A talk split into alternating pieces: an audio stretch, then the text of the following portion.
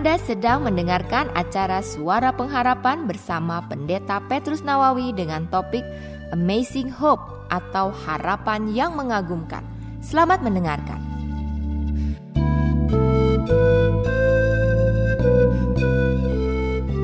Alkitab mengatakan firman Tuhan mengatakan di Kolose pasal yang kedua ayat yang ke-6 dan ayat yang ke-7 yang menjadi ayat kita dalam bulan ini, dalam tahun ini bahkan, dikatakan kamu telah menerima Kristus Yesus, Tuhan kita. Karena itu, hendaklah hidupmu tetap di dalam dia. Hendaklah kamu berakar di dalam dia dan dibangun di atas dia. Hendaklah kamu bertambah teguh dalam iman yang telah diajarkan kepadamu.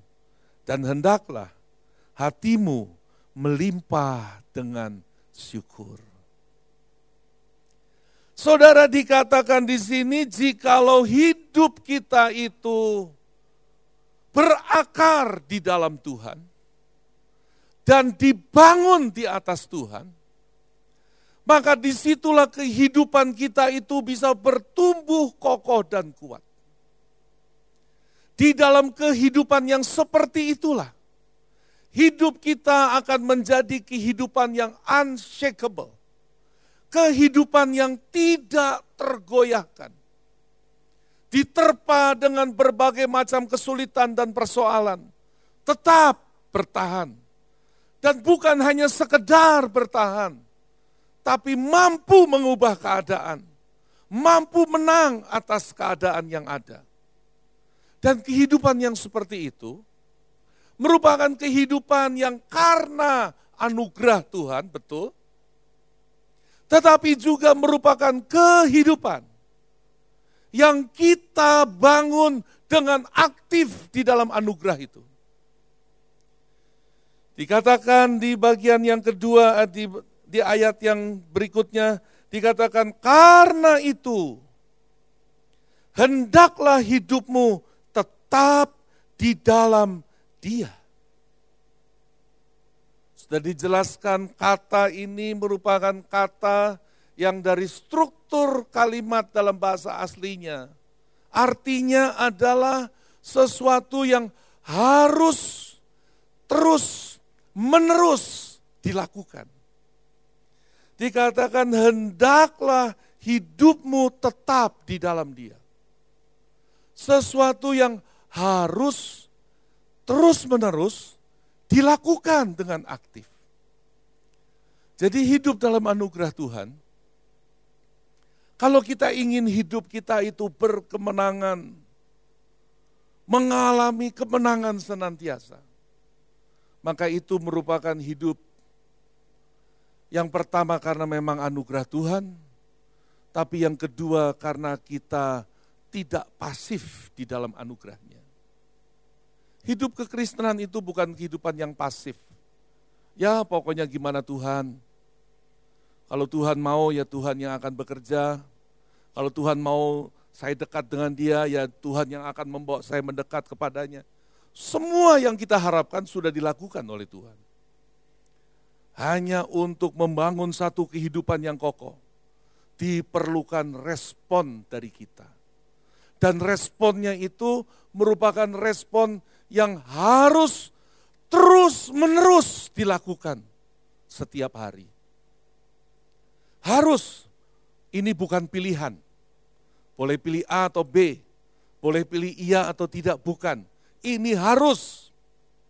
Kalau kita menerima anugerah Tuhan, kalau kita hidup dalam anugerahnya, maka kita harus membangun di atas anugerah itu. Hidup yang harus kita jalani terus menerus dengan aktif, dengan inisiatif kita. Terus menerus itu berapa lama? Satu minggu? Satu bulan? Satu tahun? Terus menerus itu artinya terus menerus selama kita hidup, kita terus mengerjakan, kita terus membangunnya.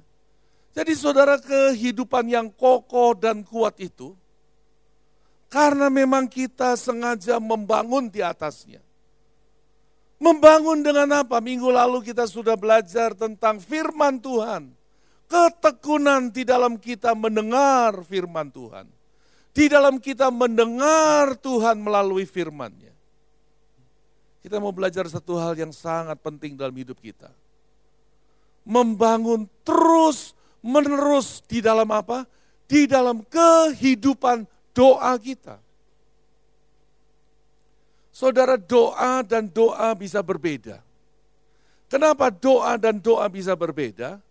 Karena doa yang dimaksud di sini, doa yang menjadikan hidup kita kokoh dan kuat, itu bukan sekedar doa rutin biasa, bukan.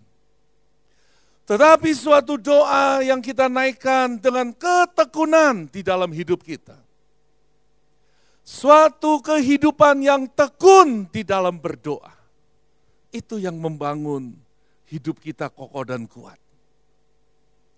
Kalau kita membaca di kisah para rasul pasal yang pertama ayat yang ke-14 dikatakan begini. Mereka semua bertekun dengan sehati dalam doa bersama-sama dengan beberapa perempuan serta Maria ibu Yesus dan dengan saudara-saudara Yesus. Saudara jemaat mula-mula, gereja awal itu bertumbuh lahir di tengah-tengah situasi yang begitu keras dan begitu sulit karena mereka bertumbuh, mereka hadir di tengah-tengah masyarakat yang memusuhi mereka dan memusuhinya secara frontal. Situasinya tidak mudah. Keadaannya penuh dengan tekanan. Tetapi gereja mula-mula, jemaat mula-mula itu bukan jemaat yang kemudian kalah dengan keadaan dan punah lenyap, tidak. Tapi di tengah-tengah tekanan yang ada, persoalan yang besar, kehidupan yang penuh masalah menghimpit setiap hari, dikatakan mereka bertumbuh dari waktu ke waktu. Apa yang menjadi penyebabnya? Salah satunya dikatakan di sini. Mereka semua bertekun dengan sehati dalam berdoa. Sampai-sampai menghadapi keadaan yang sangat sulit dikatakan di pasal yang keempat ayat 29 sampai 31 begini. Dan sekarang ya Tuhan, lihatlah bagaimana mereka mengancam kami dan berikanlah kepada hamba-hambamu keberanian untuk memberitakan firmanmu. Ulurkanlah tanganmu untuk menyembuhkan orang dan adakanlah tanda-tanda dan mujizat-mujizat oleh nama Yesus hambamu yang kudus. Dan ketika mereka sedang berdoa, goyanglah tempat mereka berkumpul itu dan mereka semua penuh dengan Roh Kudus, lalu mereka memberitakan firman Allah dengan berani. Apa pun keadaannya mereka berdoa dengan tekun. Bahkan di tengah masalah yang paling menekan. Dikatakan itu situasi semakin genting. Persoalan semakin menekan. Yang mereka lakukan apa? Berdoa. Dengan tekun Doanya bukan minta masalahnya disingkirkan. Bukan minta persoalannya itu dibuang lenyap dalam hidup mereka, bukan. Tapi mereka meminta supaya mereka dimampukan untuk menghadapi itu semua. Tidak heran mereka bertumbuh terus di tengah-tengah kesulitan yang ada. Kenapa? Bertekun di dalam doa. Kalau kita ingin melihat kemenangan menjadi sejarah hidup kita dalam tahun ini, Bangunlah kehidupan doa di dalam ketekunan kita setiap hari. Kenapa ketekunan di dalam berdoa itu membangun hidup kita kokoh, kuat, solid, mampu berkemenangan di tengah-tengah keadaan yang ada? Karena yang pertama, ketekunan kita di dalam berdoa itu membawa kita kepada keakrapan di dalam hubungan kita dengan Tuhan. Ketekunan kita di dalam berdoa itu menghantar kita membawa hubungan kita dengan Tuhan memasuki kehidupan yang makin akrab di dalam hubungan dengan Dia. Kenapa? Saudara, doa itu komunikasi. Doa itu bukan sekedar kita menyampaikan permintaan kita saja. Tetapi doa itu merupakan komunikasi. Dan komunikasi itu menandakan adanya hubungan yang baik atau tidak. Kalau saudara punya hubungan yang buruk dengan seseorang, pasti komunikasinya nggak baik. Ketemu nggak mau bicara. Kalaupun terpaksa bicara sepatah-sepatah, kenapa? Nggak suka. Nggak senang. Sedang bermasalah. Tetapi, kalau ada komunikasi yang baik, kita tahu ini ada keakraban ini ada kedekatan. Sehingga kalau kita ingin membangun hubungan yang akrab, yang kita harus lakukan juga yang kita bangun apa? Komunikasi kita. Suami istri ingin memperbaiki hubungannya. Yang perlu diperbaiki apa dulu? Komunikasinya. Kadang-kadang ada masalah sepele meledak jadi masalah besar. Hanya karena gara-gara apa? Gara-gara komunikasi nada suaranya meninggi, isi perkataannya menyinggung perasaan misalnya. Jadi komunikasi itu menentukan hubungan. Dikatakan di dalam Yeremia 29 ayat yang ke-12 sampai 14a begini. Dan apabila kamu berseru dan datang untuk berdoa kepadaku, maka aku akan mendengarkan kamu apabila Nah ini, apabila kamu mencari aku, kamu akan menemukan aku apabila kamu menanyakan aku dengan segenap hati. Perhatikan kata yang terakhir ini. Aku akan memberi kamu menemukan aku. Jadi orang yang datang kepada Tuhan di dalam doanya dengan sungguh-sungguh, dengan sikap hati yang sungguh-sungguh dikatakan di situ aku akan menemukan kamu. Ketekunan kita di dalam doa membangun hubungan yang akrab dengan Tuhan. Karena setiap kali kita berdoa di dalam ketekunan, dikatakan, aku akan memberi kamu menemukan aku. Saudara pengenalan kita kepada Tuhan, tidak cukup hanya sekedar pengenalan karena pengetahuan.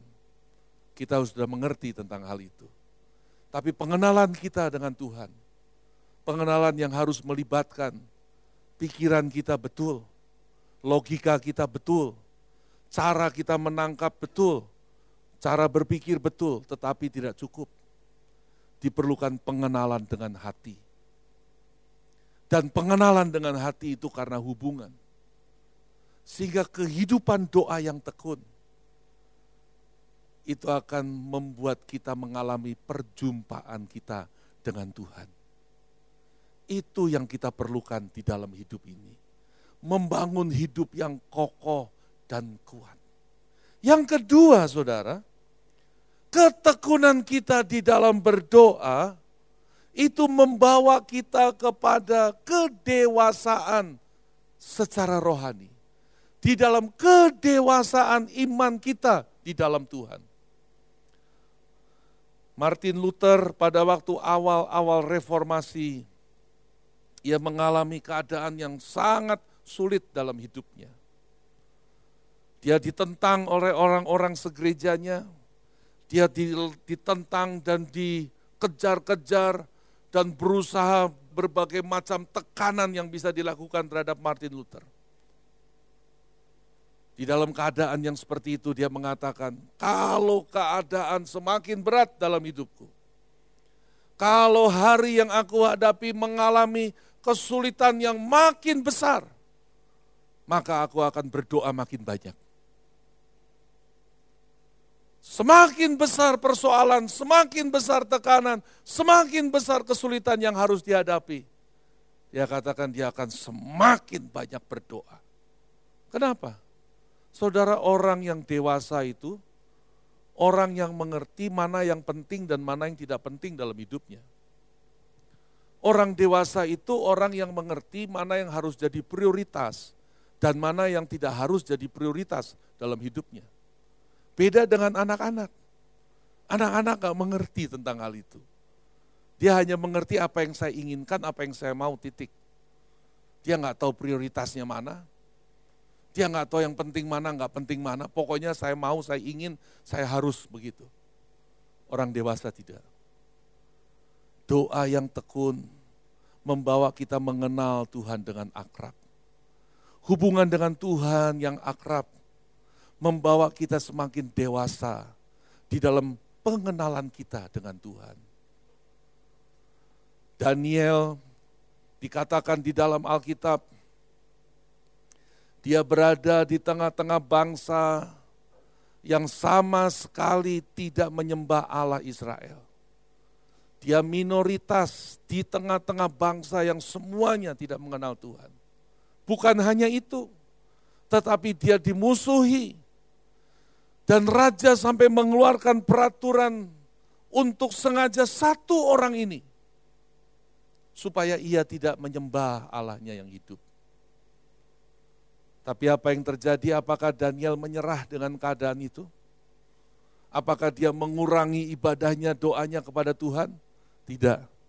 Dikatakan di Daniel pasal yang ke-6 ayat 11, demi didengar Daniel bahwa surat perintah itu telah dibuat, pergilah ia ke rumahnya. Dalam kamar atasnya ada tingkap-tingkap yang terbuka ke arah Yerusalem Tiga kali sehari ia berlutut, berdoa, serta memuji Allahnya seperti yang biasa dilakukannya. Keadaan menyenangkan biasa tiga kali satu hari dia berdoa. Keadaan semakin sulit, lebih sulit lagi, dia tetap berdoa. Dihalangi, dilarang, diancam, taruhannya nyawa, dia tetap berdoa. Kenapa? Dia tahu karena doa itu yang terpenting.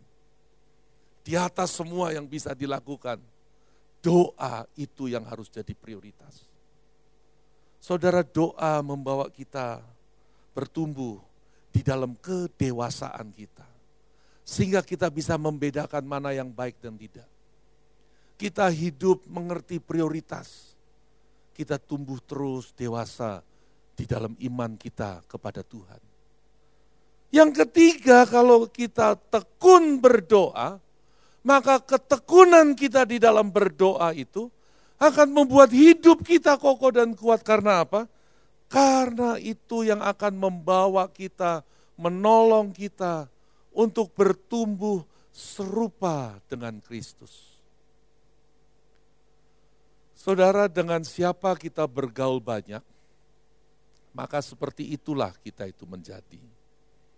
Orang sering kali mengatakan, show me your friends. I will tell you who you are, katanya. Tunjukkan teman-temanmu, dan aku akan beritahu siapa engkau sesungguhnya. Kenapa? Karena pergaulan sedikit banyak itu akan mempengaruhi hidup kita. Kalau orang sudah menikah sekian belas tahun, sekian puluh tahun, sering kali orang mengatakan, aneh ya katanya orang itu kok bisa mirip katanya. Kok bisa jadi mirip sekarang? Sebetulnya wajahnya tetap sama, beda. Tidak terus berubah jadi kembar gitu, tidak. Tapi orang yang mengenalnya melihat ada kemiripan ini. Ada sesuatu kok sama ya gitu. Saudara kenapa? Karena semakin kita dekat dengan seseorang, semakin kita menjadi sama dengan orang itu. Semakin kita dekat dengan Tuhan, semakin kita menerima semua sifat-sifat Tuhan dalam hidup kita. Kalau kita membangun kehidupan doa yang tekun, kita bertumbuh dalam hubungan yang akrab. Kita bertumbuh di dalam kedewasaan kita, di dalam iman Tuhan. Dan kita bertumbuh di dalam perjalanan kita menjadi serupa dengan Kristus. Karena serupa dengan Kristus, itu harus menjadi target bagi hidup kita. Selama kita hidup, kita diubahkan dari waktu ke waktu. Oleh firman Tuhan, oleh kebenarannya, oleh kasihnya. Diubah menjadi apa? Bukan menjadi Superman yang hebat. Tetapi menjadi serupa dengan Kristus. Dikatakan di Efesus pasal 4 ayat yang ke-15, tetapi dengan teguh berpegang kepada kebenaran, di dalam kasih kita bertumbuh di dalam segala hal ke arah Dia, Kristus yang adalah kepala. Perjalanan hidup kita dari waktu ke waktu, kita harus menjadi semakin serupa dengan Kristus. Itu hidup yang bertumbuh. Hidup yang kerdil yang gak bertumbuh seperti bonsai, ya begitu-begitu saja. Bertahun-tahun gak berubah bertahun-tahun tetap sama. Tapi kehidupan di dalam ketekunan kita berdoa, membawa kita dalam pertumbuhan, sehingga kita semakin mengenal Tuhan dengan akrab. Kita semakin bertumbuh di dalam kedewasaan kita, dan kita menjadi serupa dengan Kristus. Nah doa yang membangun kedekatan dengan Tuhan itu doa yang seperti apa? Saudara doa yang membangun kedekatan, doa yang kita bangun dengan tekun dan menjadikan hidup kita itu kuat di dalam Tuhan. Ketekunan di dalam doa yang membangun kehidupan yang kokoh dan kuat itu, yang pertama adalah doa yang dinaikkan di dalam kerendahan hati. Saudara, orang yang berdoa dan semakin banyak berdoa karena orang menyadari bahwa ia tidak bisa hidup mengatasi segala sesuatu sendiri. Dia perlu pertolongan Tuhan. Semakin banyak orang itu berdoa, semakin menunjukkan sikap hatinya bahwa dia enggak berdaya, hanya Tuhan saja yang memampukan. Orang yang merasa tidak perlu berdoa dalam hidupnya. Mungkin dia merasa semua juga bisa gue kerjain sendiri. Buat apa berdoa? Yang begini gak usah berdoa. Orang yang sedikit-sedikit berdoa, semakin banyak berdoa, lagi-lagi berdoa. Karena dia menyadari siapa Tuhan dan siapa dirinya.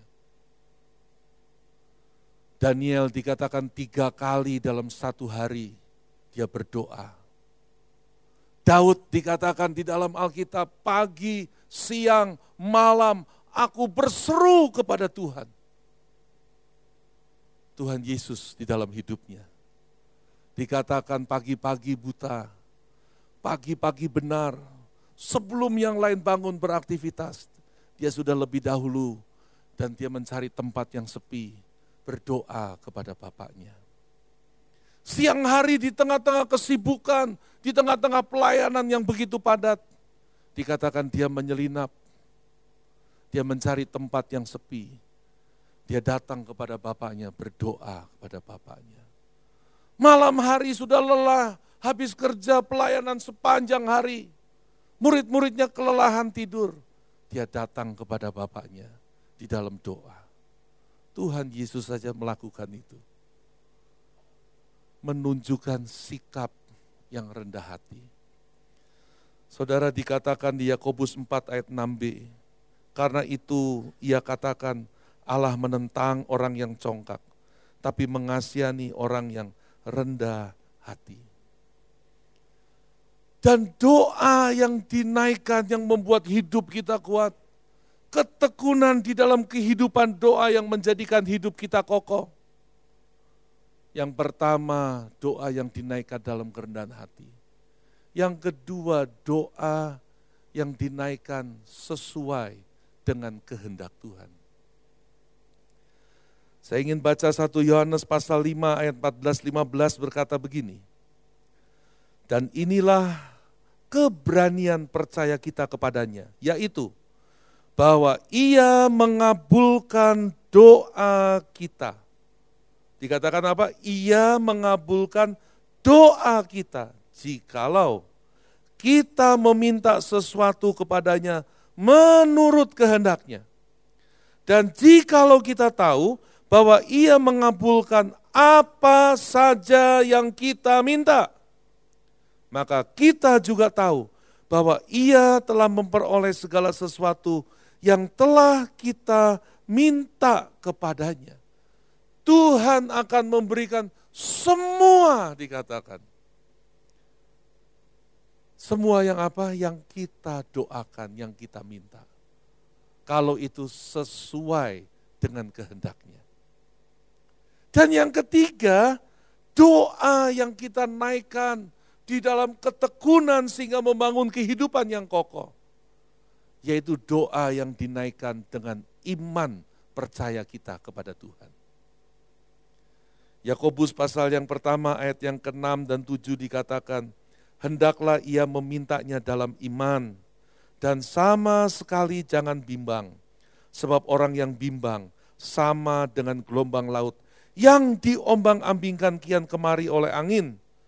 Orang yang demikian janganlah mengira bahwa ia akan menerima sesuatu dari Tuhan. Kalau kita mau datang dalam doa permohonan kita kepada Tuhan, pastikan satu hal. Datang dengan iman percaya kita Jangan sudah doa ragu-ragu sendiri.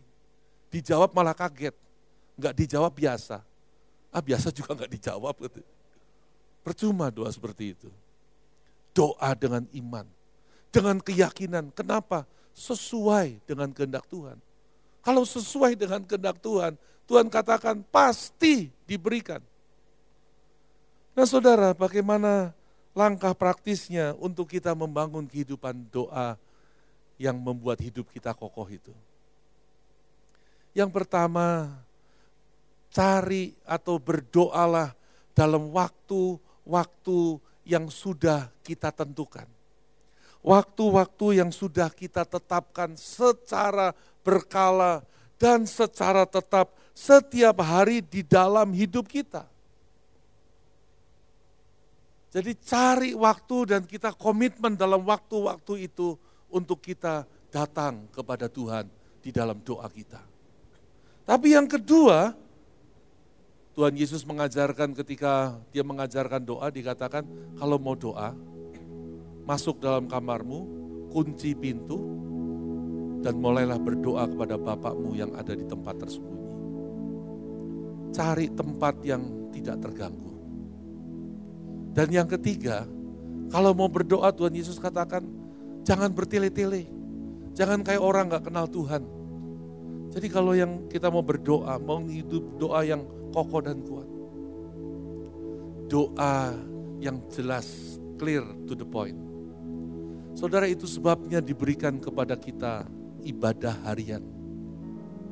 Yang menolong kita sebagai tools, sebagai alat. Untuk kita menetapkan jam doa kita secara teratur secara berkala setiap hari pagi, siang, malam, pagi, siang, malam. Untuk kita membangun kehidupan doa. Berdoa yang clear, yang jelas. Di situ ada panduan berdoanya. Kita nggak perlu bingung lagi. Dan tidak harus seperti itu, tapi kita bisa menjadikan itu panduan bagi hidup kita. Mari kita masuki tahun ini dan hidup di dalam hubungan yang erat dengan Tuhan. Melalui komitmen kita untuk membangun kehidupan doa yang kokoh, yang kuat di dalam Tuhan.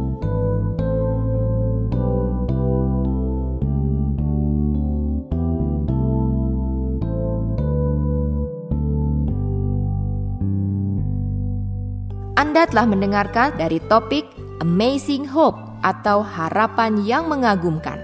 Pekan yang akan datang, Pendeta Petrus Nawawi akan melanjutkan topik tersebut pada hari, jam, dan gelombang radio yang sama. Pastikan Anda mengikutinya. Sampai jumpa pada pekan yang akan datang. Tuhan memberkati.